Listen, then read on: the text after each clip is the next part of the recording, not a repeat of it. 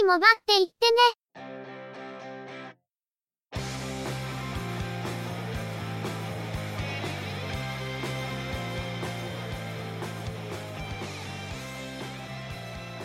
通信業界、モバイル、IT に関するニュースや話題を取り上げ、中の人が意見を述べたり、製品レビューまがいのことをしたり、様々な体験について、ご紹介していくポッドキャストです。ゆくもばのおしゃべりはすべて、合成音声によってお送りしています。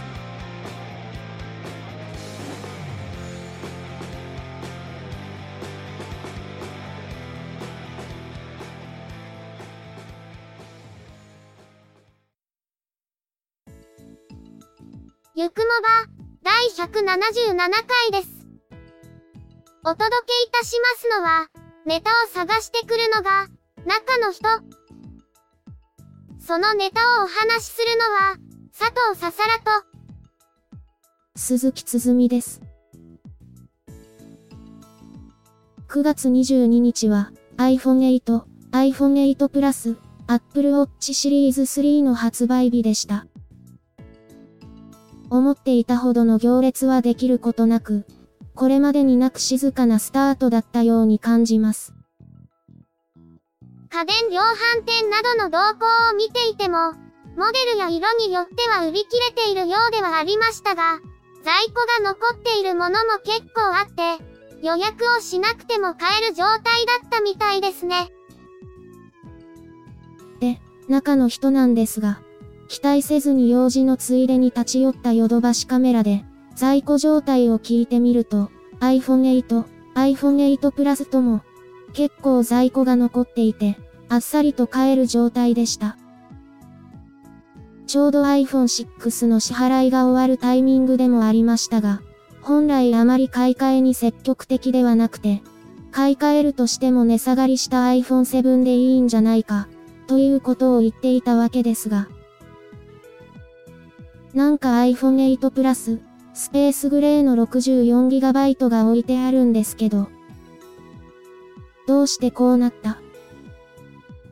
在庫が豊富に残っていたというのは完全に想定外だったわけですけど、今回プラスにしたのは、仕事で色々と検証していきたいことが増えてきて、自分で持つ iPhone を、プラスに切り替えた方が調べられることが増えると判断したのが一つ。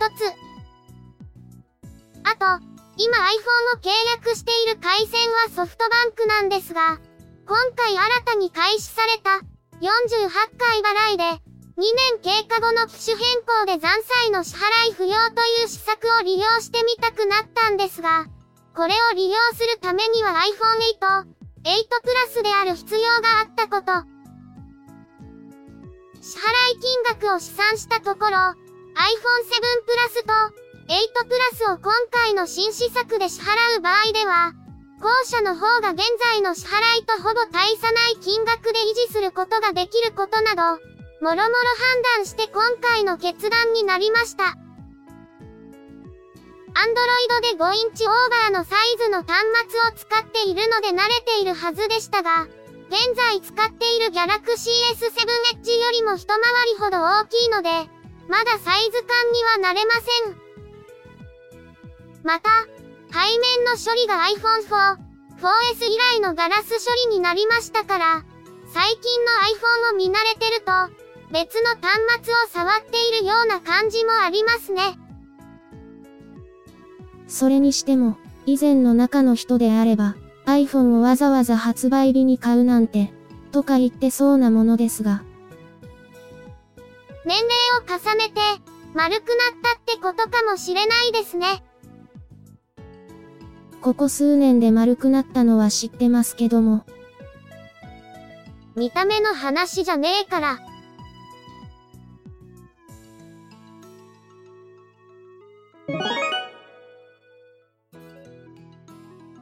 それでは、今回のニュースです。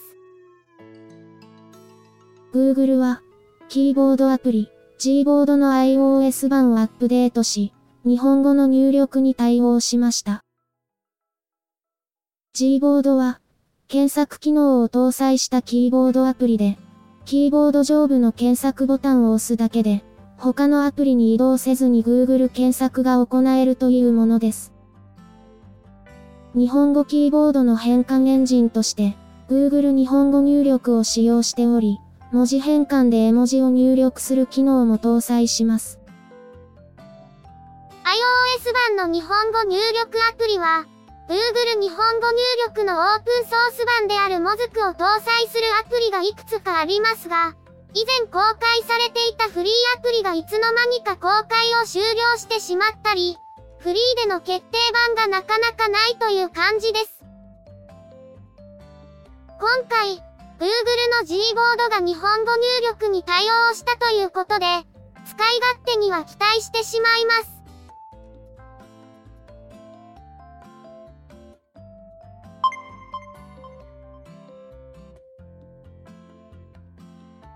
KDDI は、9月22日に発売された iPhone 8、iPhone 8 Plus 以降の iPhone について、3G、CDMA2000 方式のサービスを提供しないことを明らかにしました。iPhone を機種変更で購入する場合、3G に非対応の au ボルテ専用 SIM カードに変更されるとのことで、iPhone 7以前の iPhone からの機種変は、3G 契約から au ボルテ契約への変更ということで、変更手数料が3000円かかります。ちなみに、au ボルテ専用の Android スマートフォンからの機種変更では、変更手数料は2000円です。SIM ロックフリーの iPhone 8以降の iPhone を利用する場合も、従来の SIM カードを挿して利用することはできないとのことで、SIM カードの再発行手続きが必要になるそうです。iPhone 6から iPhone 7は 3G 方式の通信にも対応していましたが、ボルテの設定を有効にすると、LTE のみで通信する仕様になっていたとのこと。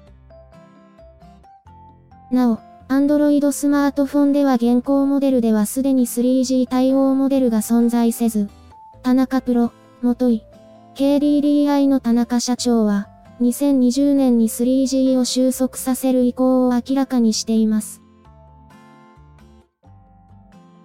これまでの iPhone では、半ば例外的に 3G にも対応する、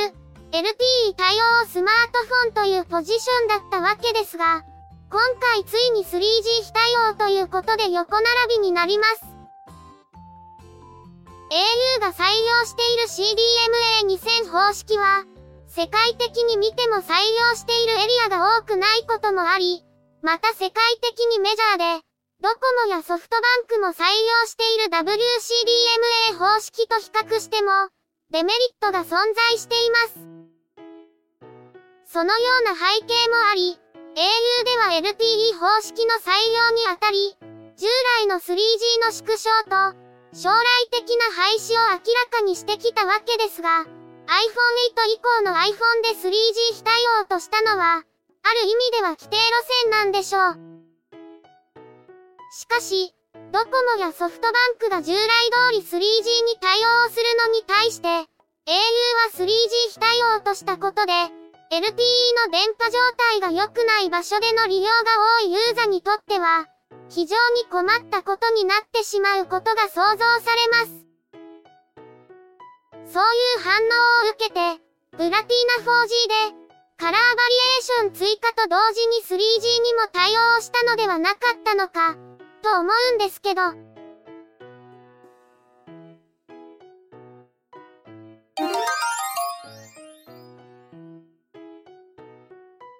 Google は、同社の Android スマートフォン、ピクセルの開発に携わった HTC のスマートフォン部門の買収を発表しました。HTC が所有する知的財産の非独占的なライセンスも取得するとのことですが、今回の買収により、HTC のピクセル開発に関係する従業員は、Google のハードウェア部門に移籍するとのこと。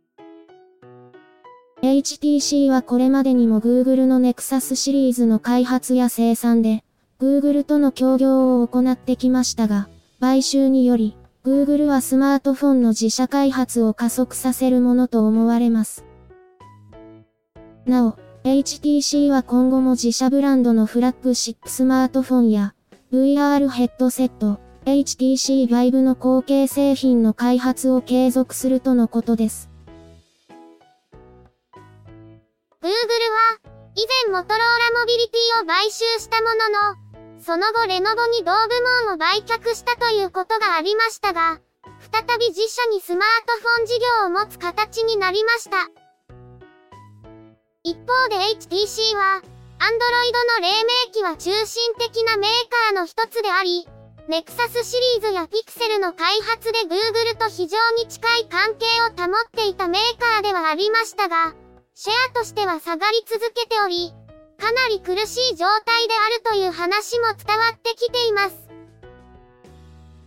これから HTC はどうなってしまうのか、そしてスマートフォン部門を買収した Google はこれから何をするのか、注視する必要があるように思いますね。また人材と特許を吸い上げて、残りカスを他のメーカーに売り飛ばすようなことをしなきゃいいんですが。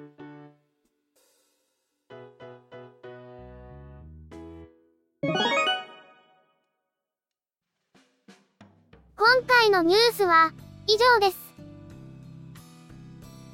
さて、前回は前段のお話とニュースで結構長くなってしまったので、後段のお話を省かせていただいたんですが、実はコメントをいただいていまして、今回はそれを紹介させていただこうと思います。取り上げるのが遅れてしまったことを、本当にすまないと思っている。それだとすまないと思っている感が出ないです。コメントをいただきましたのは、コメントの常連、ベガさんです。今回も力の入ったコメントをいただきました。ありがとうございます。こんにちは。以前、中の人がネット回線を ADSL から光に変更したと言っていましたね。私は今でも ADSL を使用しています。光にしたいのですが、光回線が開通していません。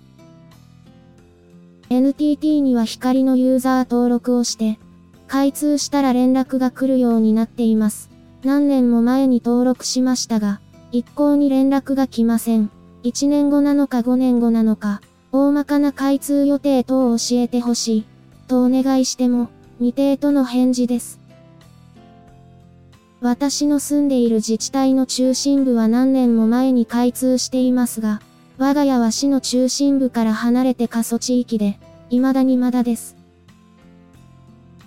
NTT 西日本の ADSL サービスは、光回線が利用できない地域以外は、2016年6月に新規受付が終了して、今や光が主流といった感じです。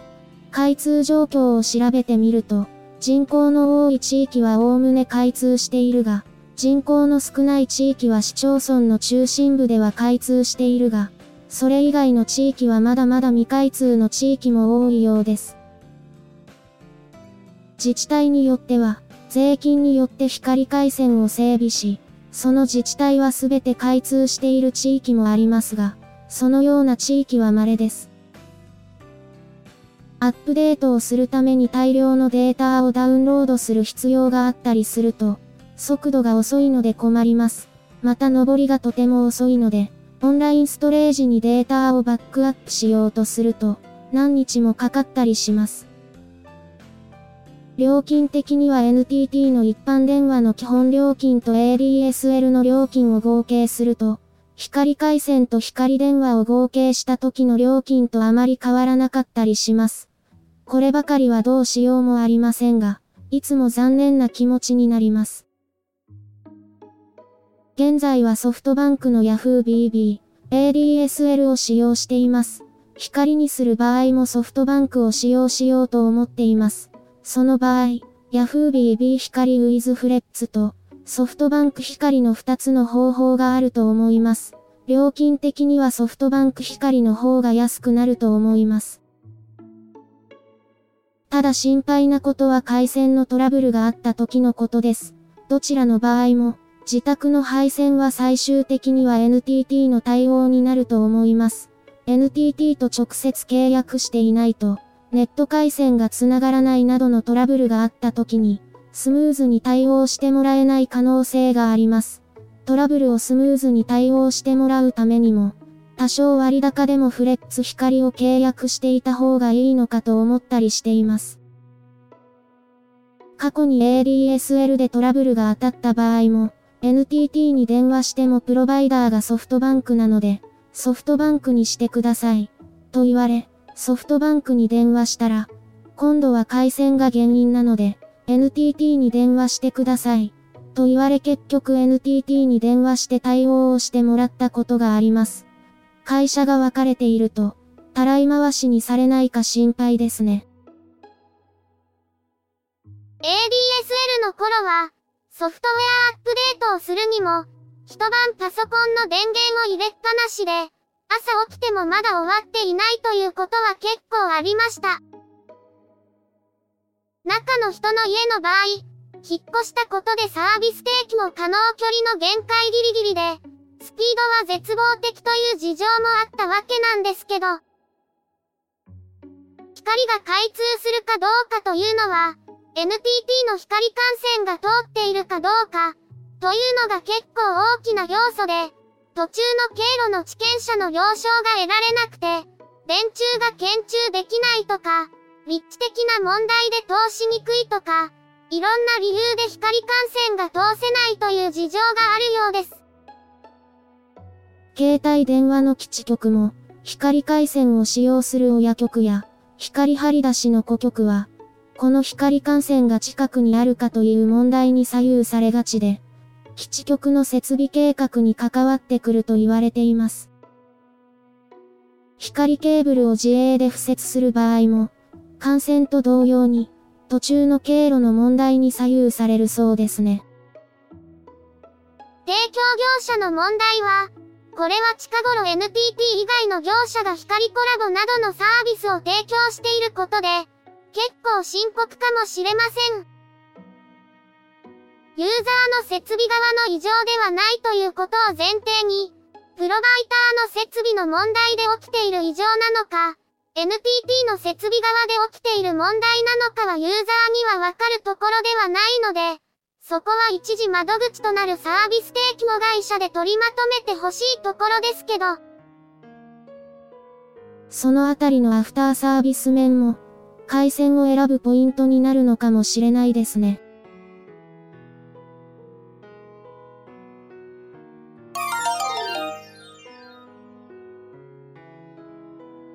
ゆくもばでは、お聞きの皆様からの、ご意見、ご感想などのコメントをお待ちしています。iTunes、iOS のポッドキャストアプリからのカスタマーレビューの書き込みのほか、ブログ、Facebook ページへのコメントの書き込み、Twitter アカウントへのリプライ、DM、ハッシュタグ付きのツイートなど、様々な方法を用意しています。いずれの方法でも、いただいたコメントは、中の人はちゃんと目を通していますので、遠慮なくコメントいただけると嬉しく思います。また、いただいたコメントは、ゆくもばの中で紹介させていただければと思っています。ツイッターのアカウントは、at yukumoba、ハッシュタグは、シャープ yukumoba です。ブログ、Facebook ページなどは、番組名でググったら出てきますので、ぜひ、検索してみてくださいね。また、YouTube 動画へのいいね評価、チャンネル登録、コメントもいただけると、